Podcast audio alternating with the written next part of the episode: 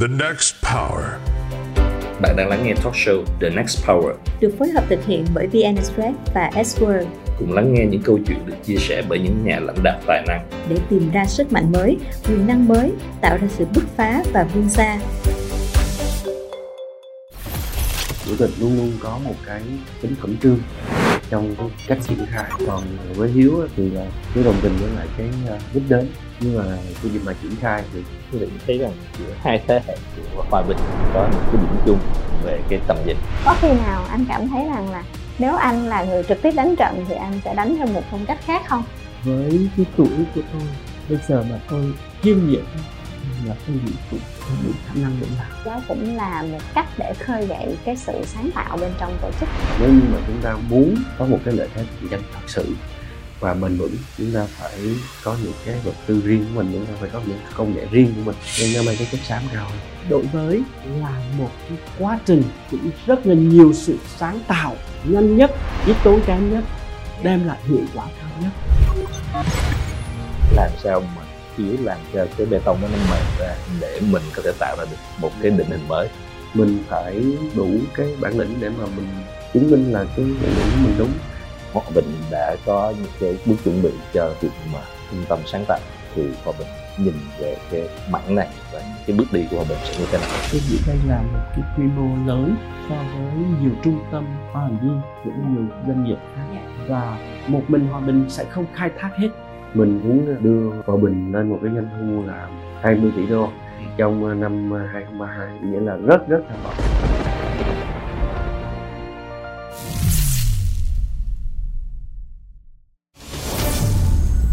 Kính thưa quý vị, ờ, trợ lý công nghệ của chúng tôi đã giới thiệu về nhân vật của ngày hôm nay. xin giới thiệu anh lê viết hải chủ tịch hội đồng quản trị tập đoàn xây dựng hòa bình này đây Hoàng Phi đang ngồi cùng với anh Lê Viết Hải. Chúng tôi ngồi đây có nhân vật của chúng ta ngày hôm nay là anh Lê Viết Hiếu, là tổng giám đốc của tập đoàn xây dựng Hòa Bình.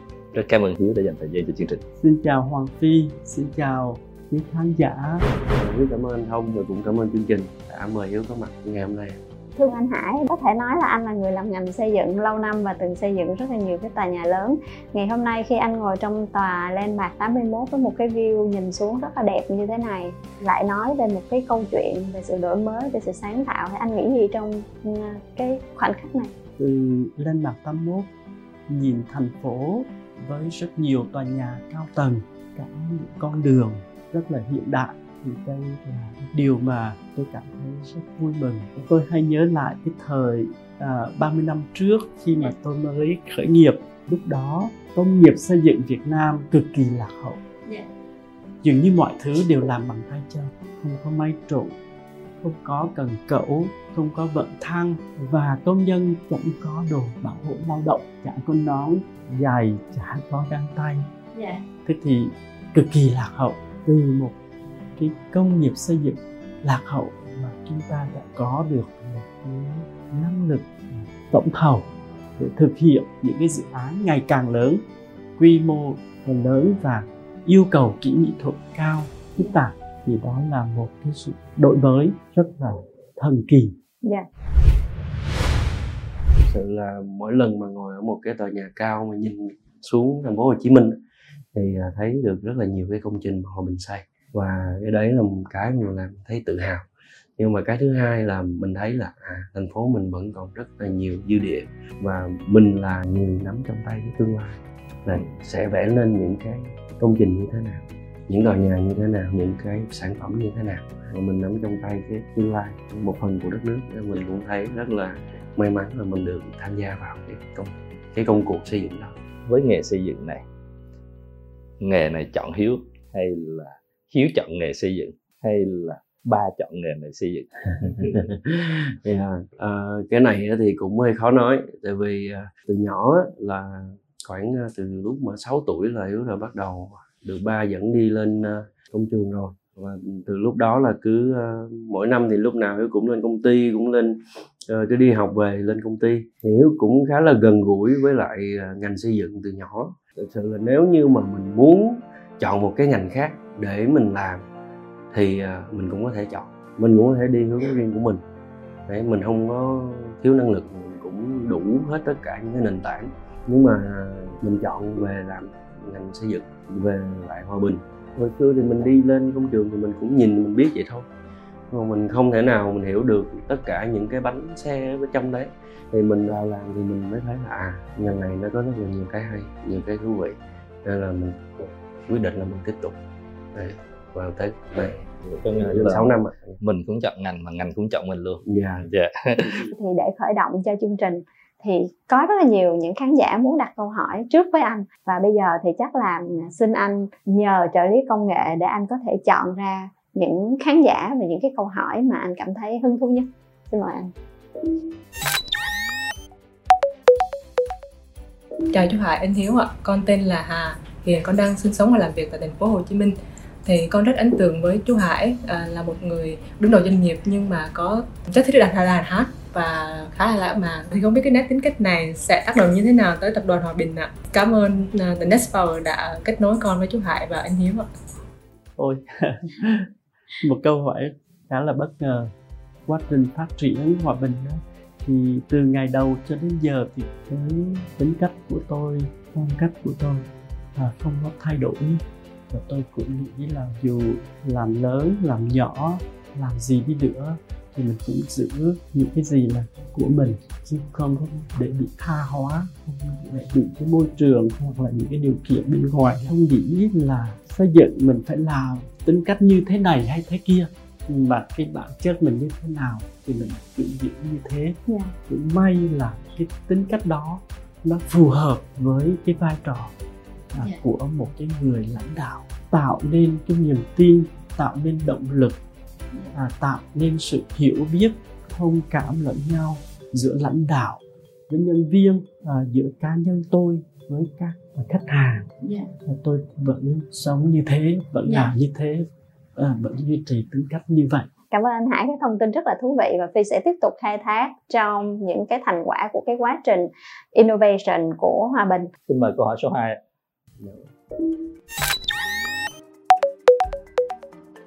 Xin chào chú Hải, chào anh Hiếu và chương trình The Next Power.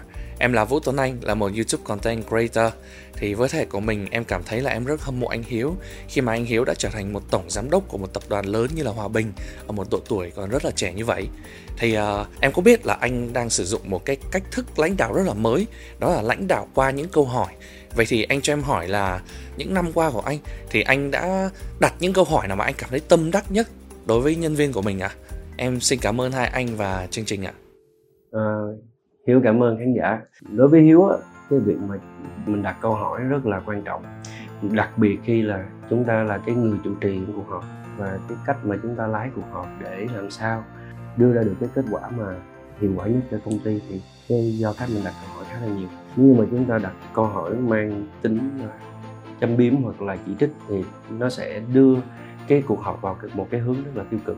Và nếu như mà mình đặt một cái câu hỏi là hướng đến cái phương pháp và cái phương án để giải quyết thì à, nó sẽ mang được một cái hiệu ứng rất là tích cực mà mình cũng không có chỉ trích ai trong cuộc họp thì uh, những cái câu hỏi mà hiếu hay đặt ra trong trong trong một cái cuộc họp á, là làm sao chúng ta đi tiếp làm sao bước tiếp theo là gì?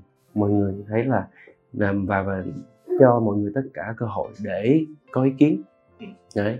Chứ hiếu không có quay lại hiếu hỏi là cái này là lỗi của ai? Hoặc là vì sao? Hoặc là mình nói là cái này là trách nhiệm của anh này này thì, cái cách mà chúng ta điều hành cuộc họp để làm sao nó mở và nó tạo một cái môi trường ờ, thoải mái nhất để mọi người chia sẻ và đóng góp thì đối với hiếu, đó là cái mà hiếu hướng tới. Khi mà hiếu nói là lãnh đạo bằng câu hỏi. Tôi nghĩ đó là à, một cái phong cách quản trị lãnh đạo dân chủ mà cái cách đó thì cũng là phù hợp với cái cách mà tôi đã dẫn dắt đội ngũ hòa bình à, đạt được cái thành tựu ngày hôm nay. Dạ và ở cái góc nhìn của Phi thì Phi nghĩ đó cũng là một cách để khơi gậy cái sự sáng tạo bên trong tổ chức. Và đó cũng sẽ là cái chủ đề trao đổi ngày hôm nay của chúng ta. Bạn đang lắng nghe talk show The Next Power được phối hợp thực hiện bởi VN Express và S-World. Bạn có thể tìm và theo dõi The Next Power tại VN Express, YouTube, Facebook, Apple Podcasts, Spotify để không bỏ lỡ những nội dung hữu ích. Nói ngắn gọn là đổi mới sáng tạo trong cái góc nhìn của anh Hải nó sẽ là như thế nào? đó là đổi mới từ cái mà cách làm cũ bằng cách chúng ta tích hợp tinh hoa của nhân loại. Chúng ta học hỏi những cái mà người ta đang làm và làm tốt hơn mình và mình thay đổi cái cách làm của mình dạ. để mình đi theo cái mới mà nó đem lại à, hiệu quả hơn chất lượng hơn đem lại lợi ích cao hơn cho xã hội. Dạ. Thì cái đổi mới là một cái quá trình cũng rất là nhiều sự sáng tạo. Nhưng mà sáng tạo trong cái phạm vi là mình làm thế nào để có thể từ một cái rất lạc hậu đi đến cái hiện đại. Nhanh nhất ít tốn kém nhất đem lại hiệu quả cao nhất. Cái con đường đi đó thì không có. Chúng ta phải tự mình vạch ra. Thì bây giờ Hiếu xin nói trước về cái việc là áp dụng những cái phần mềm mà chuyên về xây dựng. À, là phần phải là phần mềm mà những cái innovation gọi là sáng tạo riêng về ngành xây dựng. Trước đây khi mà Hiếu uh, ra Hà Nội thì Hiếu có tham gia vào một cái dự án làm cái uh, nhà vệ sinh kiềm chế là bán lắp ghép. Thì uh, lúc đấy là mình còn trẻ thì mình muốn là à mình thấy công nghệ này nó tốt nè công nghệ này uh, áp dụng vào thì nó sẽ nhanh hơn nó sẽ sạch hơn nó sẽ chất lượng cao hơn đều hơn uh, vi khuẩn ít hơn nó sẽ giúp ích cho việc bảo trì bảo dưỡng nó thuận tiện hơn uh, an toàn hơn. Đấy. Nhưng mà khi mà mình về, mình tính lại một bài toán tổng thể là à bây giờ nhân công có đủ hay không? Người mà biết lắp cái hệ này, nó, mình phải training bao lâu? Mình bỏ tiền, bao nhiêu tiền mà mình phải train tới khi nào? Mình mới làm được một cái dự án. Cái thứ hai là giá cả của cái cái cái cái công nghệ này thì so với lại là mình làm trước giờ, nó, giá cả nó như thế nào? Đấy, và cái thứ ba nữa là, ok, cái phần này có thể rất là nhanh nè, nhưng mà phần này vẫn phải chờ tất cả những cái phần khác để mà hoàn thành thì ông này mới mới mới, mới gọi là hoàn thành bàn giao dự án mới là cái cuối cùng. Thì cái ông này ông làm nhanh hơn mấy ông kia thì có chắc là có rút ngắn được thời gian hay không? Đấy thì đấy là à, cái ờ, việc mà chúng ta áp dụng cái công nghệ mới vào ngành xây dựng nó thật sự rất là khó. Khi mà cái uh, hệ sinh thái và cái chuỗi cung ứng của những cái vật liệu cũ nó quá hoàn thiện rồi. Gạch thì có người ờ, là, là rất là phổ biến bê tông nó phổ biến thép nó phổ biến. Mọi người đều biết cách buộc thép biết đều biết cách đùm dùi bê tông đổ bê tông nhân công có sẵn có pha đấy. Thì ờ, cái hệ sinh thái và cái chuỗi cung ứng đi theo cái công nghệ đó nó đã quá hoàn thiện rồi nên chi phí của nó rất tối ưu. Nhưng mà nếu như chúng ta không tiếp tục, nếu như chúng ta không áp dụng những công nghệ mới thì chúng ta sẽ đối mặt với những gì mà những nước phát triển đối mặt ngay lúc này, nghĩa là giá nhân công họ quá cao và họ không có thể nào làm giống như là chúng ta đang làm được nữa. Và nhìn về phía tương lai, về ngành xây dựng về cái sự sáng tạo thì hiện tại là Việt Nam chúng ta đang đem nước ngoài về để áp dụng nhiều à, đem mực tư mới mực liệu mới hoặc là đem một phần mềm nào đó về Việt Nam để mà áp dụng. Thì mình đang tập trung vào mạng áp dụng để cho nó đi kịp đã. Thì à, trong tương lai nếu như mà chúng ta muốn có một cái lợi thế cạnh tranh thật sự và bền vững thì chúng ta phải hướng tới những cái giá trị cao hơn. Chúng ta phải có những cái vật tư riêng của mình chúng ta phải có những cái công nghệ riêng của mình những cái mà chúng ta thực sự sở hữu. Và những cái năng lực đó nó mang cái tính nó mang cái chất xám cao hơn tất nhiên là nó sẽ tốn thời gian và tốn chi phí để mà đầu tư. Nhưng mà nếu như chúng ta không làm chắc chắn là chúng ta sẽ tụt hậu. Quay trở lại câu chuyện của tập đoàn Hòa Bình. Cái đổi mới thì thì phi nghĩ là bản thân Hòa Bình có rất nhiều nhưng mà những cái cuộc cách mạng nào là ấn tượng nhất trong anh và nó tạo nên cái hình ảnh của Hòa Bình như hiện nay? Tôi cũng chia sẻ doanh thu Hòa Bình trong 30 năm từ năm 1988 cho đến 2018 cứ 5 năm tăng 5 lần. Dạ. Như vậy bắt buộc là hòa bình phải luôn luôn thay đổi. Dạ. Liên tục thay đổi. Dạ. Phải làm rất nhiều cuộc cách mạng, cách mạng trong việc thay đổi về công nghệ, kỹ thuật trong xây dựng, thay đổi về quy mô thị trường, quy mô dự án, phạm vi hoạt động, rồi thay đổi về cơ cấu, sơ đồ, tổ chức, nhân sự về quy chế làm việc dạ. và về điều lệ công ty về hình thức mô hình hoạt động của công ty nói về công nghệ thì có thể nói là năm thành lập là 87 thì sau 2 năm á, đầu tư vào một cái máy vi tính một cái dàn máy để chuyển đổi từ làm thủ công công việc quản lý ghi nhận sổ sách rồi báo cáo rồi văn bản này kia bằng thủ công thì chuyển sang máy vi tính. Thì đó là tôi nghĩ à, dù là còn rất là thô sơ trong cái ứng dụng công nghệ nhưng mà đó cũng là có thể nói là cuộc cách mạng đầu tiên về ứng dụng công nghệ IT trong quản lý. Và sau này đến năm 2009 một cái cuộc cách mạng lần thứ hai đó là thiết lập hệ thống ERP dạ. cho công ty. Và đến năm 2011 là bắt đầu áp dụng cái công cụ cái giải pháp BIM là Building Information Modeling. Dạ. Cho quản lý dự án. Dạ. Đó là những cái cuộc cách mạng trong công nghệ quản lý xây dựng. Thế thì ngày hôm nay sau 2 năm mình nhìn lại câu chuyện đó thì mình thấy rằng những cái gì đang đã đổi được ở bên trong ngoài cơ cấu tổ chức thay vì là phân chia ra quá nhiều phó tổng okay. thì uh, thiếu uh, chỉ gom gói gọn lại chỉ còn khoảng uh, bốn phó tổng thôi và có hai phó tổng là phụ trách về thi công và kinh doanh miền bắc và miền nam một anh phụ trách về mảng quản lý dự án và một anh là phụ trách về mảng là nghiên cứu và phát triển Đấy. thì khi mà hiếu cô động lại cái team như vậy á thì cái ờ, uh, việc mà mỗi anh được trao quyền nhiều hơn là thứ nhất thứ hai là cái trách nhiệm và chức năng của mỗi anh nó cũng được uh, nó được tăng cường lên. Và khi mà hiếu phân công phân nhiệm lại rõ ràng những người leader như vậy thì công việc ở dưới là uh, chúng ta cũng sắp xếp lại. Chúng ta cũng sắp xếp lại những cái phòng ban làm sao để cho nó phối hợp với nhau tốt nhất. Những phòng ban có liên quan với nhau và trách nhiệm nó không bị đá từ phòng ban này qua phòng ban khác. Cái thứ hai là cái những phòng ban mà có liên quan mật thiết với nhau thì nên có những cái KPI chung. Thì ờ, khi mà họ có một cái mục đích chung thì họ sẽ hợp tác với nhau để đạt được mục đích đó. Thay vì là hồi xưa là chia ra phân rã và nó có uh, việc là đùn đẩy trách nhiệm hay là nó có uh, những cái chồng chéo thì bây giờ chúng ta giảm bớt cái sự chồng chéo đây chúng ta tinh giản hóa lại từ top management sau đó là tới phòng ban rồi tới cái nhân viên này. Mà kể cả chức danh và chức năng mình cũng phải làm lại hết.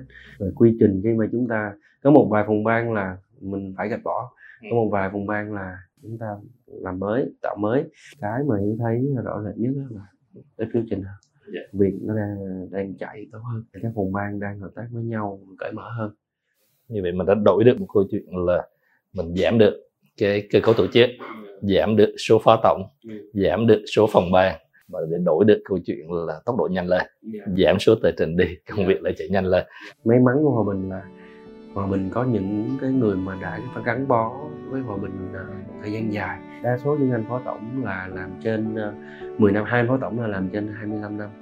Đấy thì những anh giám đốc dự án như anh chỉ huy trưởng cũng làm với hòa bình không dưới 10 năm cho nên đó là mặc dù hệ thống có vấn đề nhưng con vì con người tốt cho nên là công ty phát triển rất là tốt cuối cùng mới là ngành xây dựng là nó phụ thuộc vô con người rất nhiều yeah. so với lại những ngành khác như sản xuất mình thấy cơ cấu tổ chức của tập đoàn là cũng khoảng đã tồn tại khoảng 10 năm và như vậy thì giống như khi nãy Hiếu nói ngành xây dựng là ngành liên quan tới con người yeah. Yeah. mà con người mà trong 10 năm yeah. thì nói theo ngôn ngữ của bê tông của mình là bê tông đó đã đóng rắn rồi. Yeah.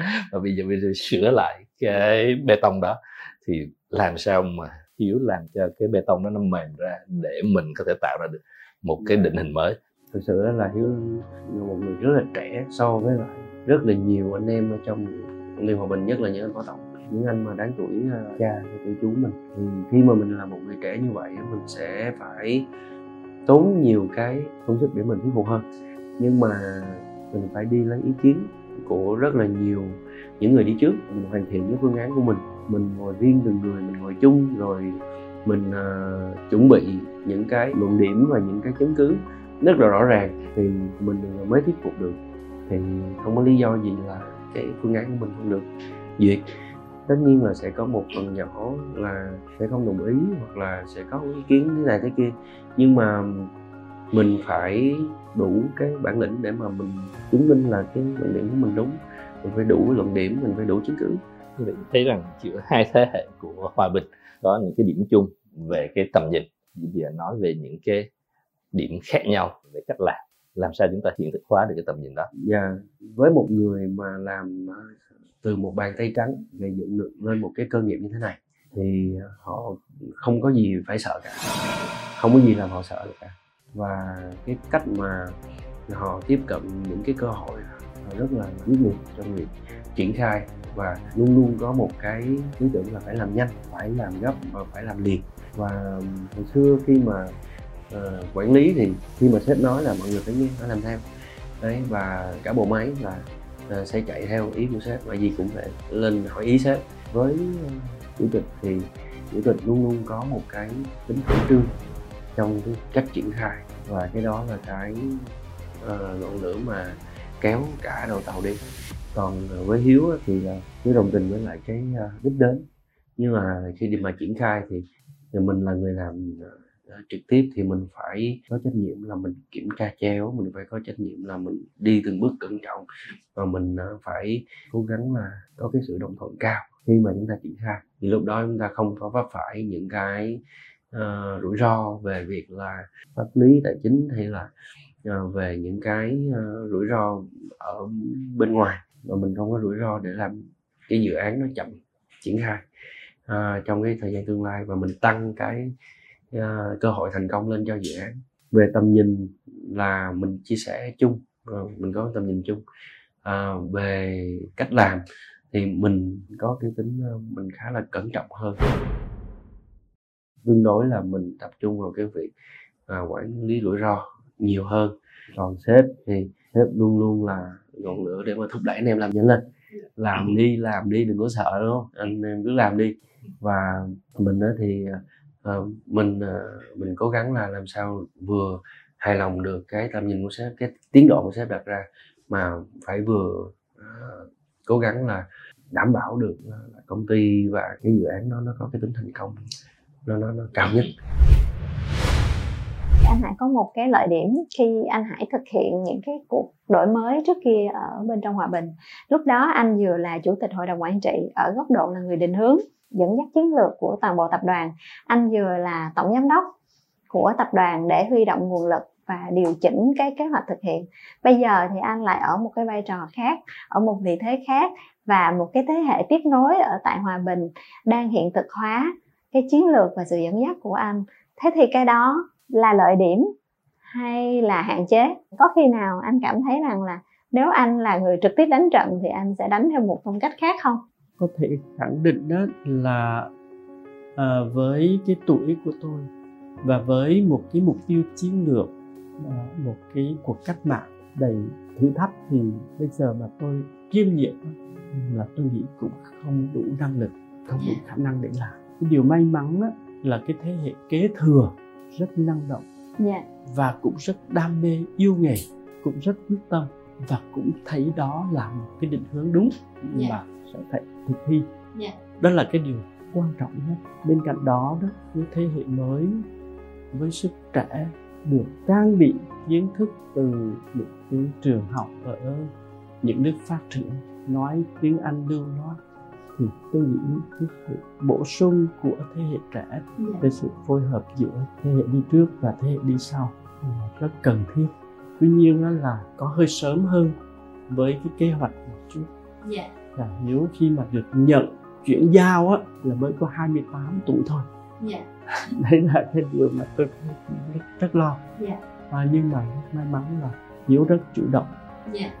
rất nỗ lực yeah. Dạ. và qua thời gian à, hai năm đầu tiên đầy thử thách yeah. Dạ. à, khi mà thị trường đi xuống do đại dịch rồi bây giờ lại thêm một cái biến động của cái kinh tế vĩ mô yeah. Dạ. tình hình thế giới yeah. thì đó là cái cũng nói là có thể nói là may mắn là chuyển giao kịp thời yeah. để có được một cái kinh nghiệm đối phó trong cái giai đoạn đầy khó làm thế nào để dung hòa giữa một cái thế hệ đi trước gọi là một tướng nhiều kinh nghiệm như anh Hải so với cái thế hệ đi sau thì anh sẽ sử dụng cái phong cách nào trong cái việc là vừa là hướng dẫn và vừa là cái cơ hội để cho cái đội ngũ sau họ trải nghiệm đúng là hai thế hệ cái cách nghĩ khác nhau dù là cùng một cái uh, mục tiêu chiến lược cùng một cái văn hóa doanh nghiệp. Và tôi thì chỉ đưa ra lời khuyên còn để cho hiếu quyết định thì không có áp đặt và để cho hiếu chủ động trong việc điều hành và phân công đúng vai của CEO dạ. Tôi làm à, cái vai trò của chủ tịch. Dạ. Và, và ai mình? là ở ai vai trò chức đó. năng như thế nào nhiệm vụ trách nhiệm nào thì làm đúng đúng theo cái mô hình cái quy chế hoạt động của một doanh nghiệp không có làm cho cái ờ, quan hệ gây ra ờ, mâu thuẫn xung đột gì cả Dạ. Trong cái quá trình hành trình phát triển thì sẽ có rất là nhiều thứ đổi nhưng có những thứ nào là những thứ mà Hòa Bình chưa có bao giờ muốn đổi và chắc chắn là không bao giờ đổi. trước hết là cái tên cái tên của công ty á là từ xưa đến nay nó vẫn là tên Hòa Bình. Cái cốt cách của nó cũng không thay đổi. Mà cốt cách đó là cái văn hóa của Hòa Bình, cái triết lý kinh doanh của Hòa Bình, những giá trị cốt lõi, cái hoài bão và Hòa Bình và hướng đến. Nói chung là cái tuyên ngôn giá trị của Hòa Bình là có thể thay đổi bằng câu chữ nào đó, nhưng mà những cái cốt lõi của nó là không thay đổi. Dạ. Bạn đang lắng nghe talk show The Next Power được phối hợp thực hiện bởi VN Express và S-World. Bạn có thể tìm và theo dõi The Next Power tại VN Express, YouTube, Facebook, Apple Podcasts, Spotify để không bỏ lỡ những nội dung hữu ích. Nếu mình nhìn về nét mới của Hòa Bình mà cho 10 năm nữa thì Hiếu thấy Hòa Bình 10 năm nữa sẽ khác với Hòa Bình của năm nay như thế nào? thật sự là cái ờ, tầm nhìn của hiếu với lại chủ tịch thì nó cũng giống nhau thôi. Nghĩa là cũng đi về một cái hướng là một cái tập đoàn đa quốc gia. Một công ty mà có thể cạnh tranh được với những công ty nước ngoài về cả chế độ, cả phúc lợi và về cả cái hình ảnh cũng như là uy tín so với lại những công ty quốc tế. Và muốn đưa hòa bình lên một cái doanh thu là 20 tỷ đô trong năm 2032 nghĩa là rất rất tham vọng. Khi mà làm bất kỳ một cái cuộc đổi mới hay nói một cách khác là cuộc cách mạng nào diễn ra thì đều có những cái thử thách, đều có những cái khó khăn của nó. Vậy thì ba cái thử thách lớn nhất mà anh Hải đang phải giải với cái lần thay đổi này là gì? phải dạy cái bài toán tài chính phải đủ năng lực tài chính thì mới có thể mở rộng ra thị trường nước ngoài được thứ hai là chất lượng nguồn nhân lực chúng ta có một số cái lợi thế về nguồn nhân lực dồi dào Dạ. có kinh nghiệm có tay nghề có kỹ năng nhưng để ra nước ngoài làm là một vấn đề khác nữa. Dạ. chúng ta phải giải quyết cái năng lực về ngoại ngữ phải có chứng chỉ Hành thành nghề rồi phải thích nghi được với cái môi trường khí hậu văn hóa xã hội. Thế phải đào tạo nó là một quá trình. Thì như ngôn ngữ thôi muốn học được một cái ngôn ngữ mới thì cũng mất bao nhiêu thời gian. Rồi xin được chứng chỉ hành nghề cũng là vấn đề học để có một cái chứng chỉ cũng mất bao nhiêu thời gian rồi chúng ta cần có giải cái bài toán hệ sinh thái ở trong nước thì cần cung cấp vật tư thì có nhà cung cấp cần cung cấp nhân lực có nhà thầu phụ nhưng mà nước ngoài thì đâu ra Dạ. nó là một cái vấn đề rất lớn Dạ. phải có một cái hệ sinh thái trong ngành xây dựng Dạ. để hỗ trợ để triển khai cái cái vai trò tổng thầu nếu mà chúng ta làm là thầu xây dựng ở nước ngoài thì đó là ba trong hàng chục vấn đề mà chúng ta phải giải quyết Dạ. Chúng ta quay trở lại với cái công nghệ mới và Dạ, những cái dạ. sự đổi mới Dạ. mà khi nãy uh, Hiếu có nói bởi vì cái đó là một trong những cái điểm mà mình nói rằng sống còn mà mình phải đổi mới mình phải có những công nghệ mới có những cái yếu tố mới thì mình mới cạnh tranh được không chỉ cho thị trường nội địa mà cả thị trường quốc tế. Vậy thì Hòa Bình đang chuẩn bị những bước đi như thế nào để mình có được những yếu tố mới đó? Nếu như mà nói riêng về việc là đi ra thị trường quốc tế về kinh nghiệm mà hòa bình làm việc với lại những công ty nước ngoài thì khá là nhiều. Những công ty của pháp như là buick, Vinci những công ty của Hàn Quốc như là Samsung Lotte Hyundai GS Bosco những công ty của Nhật như Kajima Taisei thì chúng ta đã được làm việc với lại à, những cái đối tác nước ngoài. Chúng ta biết cái cách làm việc của họ như thế nào, chúng ta biết họ quan tâm đến điều gì, chúng ta biết cách họ quản lý dự án ra sao và những cái cái rủi ro mà luôn luôn họ nằm trong cái tầm kiểm soát của họ.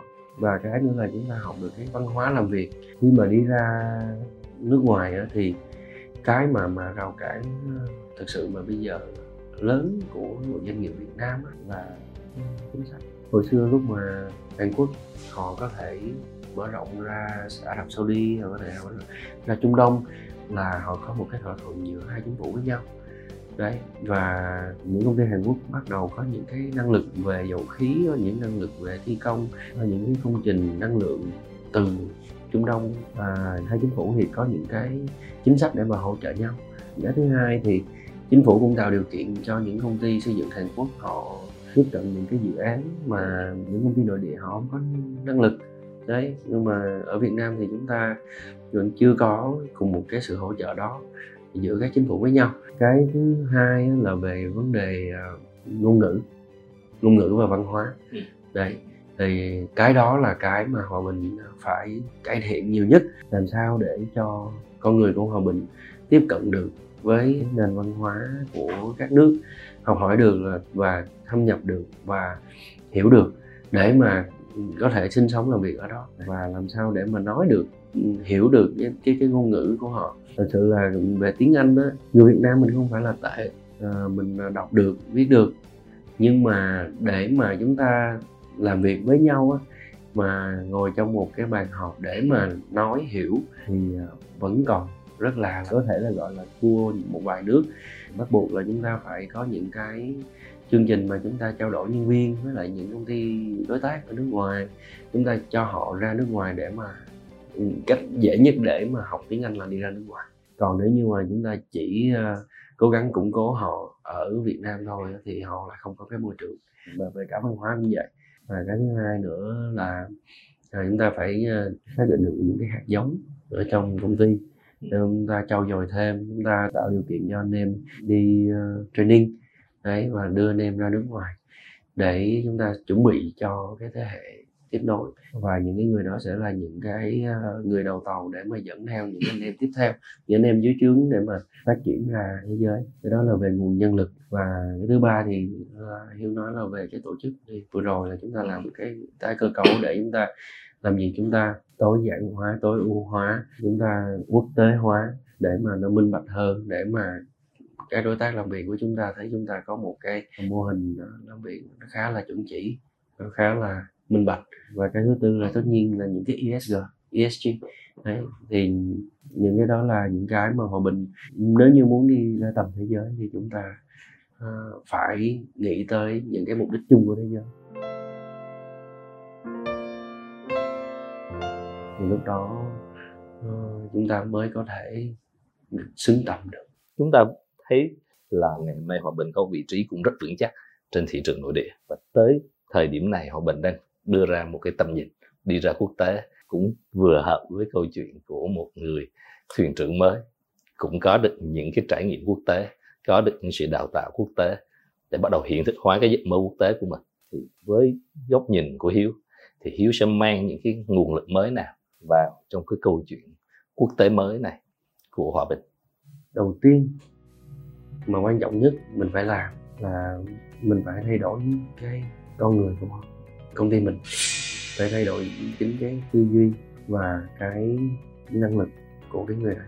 Ở uh, khi mà mình đi qua những nước như là úc singapore mỹ thì mình thấy là một cái dự án của họ uh, thực sự là khá là ít người quản lý ít người trong team nhưng một người làm rất nhiều việc và họ rất đa năng trong cái uh, kêu họ vẽ cũng được mà kêu họ ra quản lý cũng được mà kêu họ lên kế hoạch họ cũng lên được mà. Nhìn cho một team của họ nếu như mà so ra thì chỉ bằng một nửa số người trong team của mình và cái cách mà mà họ tổ chức nó cũng tối ưu hóa được cái nguồn lực ờ, ở trên dự án. Cái thứ hai mình thấy là về cái việc mà nghiên cứu và phát triển uh, về những cái công ty mà lớn top 10 của ngành xây dựng thì họ luôn có những cái trung tâm nghiên cứu và phát triển riêng của họ để họ nghiên cứu về những công nghệ mới. Không chỉ là áp dụng mà là ra những sản phẩm mà của bản thân họ. Để ra những cái chất xám hoặc là những sản phẩm phần mềm hoặc là phần cứng về mà họ sở hữu. Thì nó tạo nên cái lợi thế cạnh tranh đó, cho cho công chính cái cái cái việc là xây dựng của họ và lúc đó thì uh, khi mà họ tập trung vào nghiên cứu và phát triển như vậy thì xây dựng đối với họ là chỉ là một cái uh, platform để mà họ thử nghiệm thí nghiệm và họ áp dụng những cái công nghệ mà họ đã nghiên cứu và phát triển. Còn uh, cái việc mà họ nghiên cứu phát triển ra xong cái vật tư vật liệu đó để, để áp dụng đại trà và họ có thể bán được có thể kinh doanh được trên cái công nghệ mới đó và họ làm tất nhiên là tốt hơn so với công nghệ cũ thì à, cái cái giá trị thặng dư của họ cao hơn nhiều. Đấy, và cái lợi nhuận của họ đến từ cái việc là, là họ có năng lực lõi đó. Theo hiếu thấy thì nghiên cứu và phát triển là cái chìa khóa mà uh, trong tương lai họ mình phải cố gắng phải làm được. Tôi thấy hòa bình cũng đang chuẩn bị cho mình một cái con đường của câu chuyện về gia tăng giá trị mà mình tạo ra thông qua những hoạt động về đổi mới sáng tạo thấy rằng hòa bình đã có những cái bước chuẩn bị cho việc mà trung tâm sáng tạo. Thì hòa bình nhìn về cái mảng này và những cái bước đi của hòa bình sẽ như thế nào? Trung tâm đổi mới sáng tạo của hòa bình ở quận 9 cũng đang ờ, trong quá trình là làm việc với lại à, tư vấn để làm sao mà chúng ta ra được một cái mô hình và một cái môi trường để chúng ta ờ, hỗ trợ cho các ờ, chuyên đề nghiên cứu của các công ty startup hoặc là chính bản thân tập đoàn hòa bình có thể là dùng những cái máy móc thiết bị và cái không gian đó để chúng ta nghiên cứu và phát triển trung tâm đổi mới sáng tạo là một cái bước đi mà giống như lúc nãy hiếu có chia sẻ nó sẽ giúp cho hòa bình tạo được cái thế cạnh tranh và cái uh, sự phát triển bền vững cái tương lai dài hạn tôi nghĩ đây là một cái quy mô lớn yeah. uh, so với nhiều trung tâm uh, R&D của yeah, nhiều yeah. doanh nghiệp khác yeah. và một mình hòa bình sẽ không khai thác hết yeah. mà sẽ không hiệu quả à, vì vậy chúng tôi chủ trương yeah. đây là một cái cơ sở vật chất kỹ thuật về đổi mới sáng tạo phục vụ chung cho nhiều doanh nghiệp yeah. nhiều ngành yeah. và đây là một cái nhu cầu thực sự uh, quan trọng của yeah. rất nhiều doanh nghiệp họ cần có một cái nơi để nghiên cứu phát triển yeah. là chế tạo mẫu uh, để trao đổi những cái thông tin về chuyên ngành à, thì học hỏi thêm à, về nhiều vấn đề liên quan đến đổi mới sáng tạo yeah. Dạ. thì cái trung tâm này phục vụ cho những đối tượng đó và bên cạnh đó là cũng là nơi thu hút những nhà đầu tư yeah. Dạ. những nhà tài chính để yeah. Dạ. có thể hỗ trợ cho doanh nghiệp khởi nghiệp yeah. hoặc là những doanh nghiệp có quy mô ừ, vừa nhỏ nhưng mà chưa đủ khả năng để phát triển những sản phẩm mới. Dạ. Yeah. Bạn đang lắng nghe talk show The Next Power được phối hợp thực hiện bởi VN Express và S-World. Bạn có thể tìm và theo dõi The Next Power tại VN Express, YouTube, Facebook, Apple Podcasts, Spotify để không bỏ lỡ những nội dung hữu ích. Thưa anh Hải, à, trong chương trình ngày hôm nay, ngoài à, anh Hải và Phi trong cuộc trò chuyện ngày hôm nay thì mình có trợ lý công nghệ. Và nãy giờ thì trong cái quá trình mà mình nói chuyện thì à, trợ lý này cũng đã ghi nhận lại một số cái từ khóa. Chúng ta hãy cùng nhau theo dõi keyword của khách mời của chúng ta ngày hôm nay. Dân chủ để kích thích sáng tạo. Chủ tịch trao ngọn lửa CEO kết nối sự đồng lòng. Hai thế hệ một tầm nhìn. Đổi thị trường mới cơ hội sức mạnh tương lai năng lực cạnh tranh quốc tế. Năng lực lõi là chìa khóa cho tương lai. Trung tâm đổi mới sáng tạo kết nối nguồn lực. Chương trình xin cảm ơn anh Lê Viết Hải cùng với anh Lê Viết Hiếu đã có những buổi chia sẻ à, rất sâu và rất nhiều những thông tin rất nhiều những hoài bão đối với chương trình. Nãy giờ thì phi đặt câu hỏi cho anh hải rất là nhiều. Thì ở trong chương trình thì sẽ à, mong muốn là anh hải có thể có một cái thử thách nào đó hoặc một cái câu hỏi nào đó dành cho khán giả. Và khán giả cũng sẽ tương tác với anh thông qua cái câu hỏi này. Thì không biết qua cái chia sẻ của tôi đó chúng ta lấy cái gì để tin là chúng ta có thể thành công yeah dạ trong yeah. Dạ. việc chinh phục được thị trường nước ngoài à, cũng xin hỏi là à, khán giả nghĩ hòa bình có cái gì để có thể thực hiện thành công cái à, cái cuộc cách mạng Cảm ơn anh Hải, câu đó rất là hay. Kính thưa quý vị, có thể nói rằng tham vọng chinh phục thị trường quốc tế của Hòa Bình cũng có thể là tham vọng của cả ngành xây dựng khi mà ngành xây dựng Việt Nam mong muốn được tiến ra nhiều hơn với thị trường quốc tế.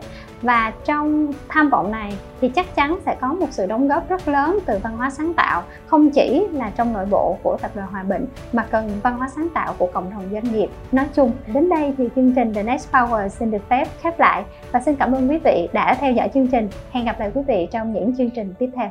Xin à, cảm ơn à, uh, Hoàng Phi và cảm ơn uh, quý khán giả. Em uh, xin cảm ơn anh Thông và cảm ơn chương trình và xin chào quý vị khán giả. Cảm ơn các bạn đã lắng nghe talk show The Next Power. Bạn có thể xem bản ghi hình tại VN Express, YouTube của The Next Power cùng khám phá những quyền năng mới vào mỗi thứ năm nhé. Cảm ơn sự cố vấn nội dung của IPP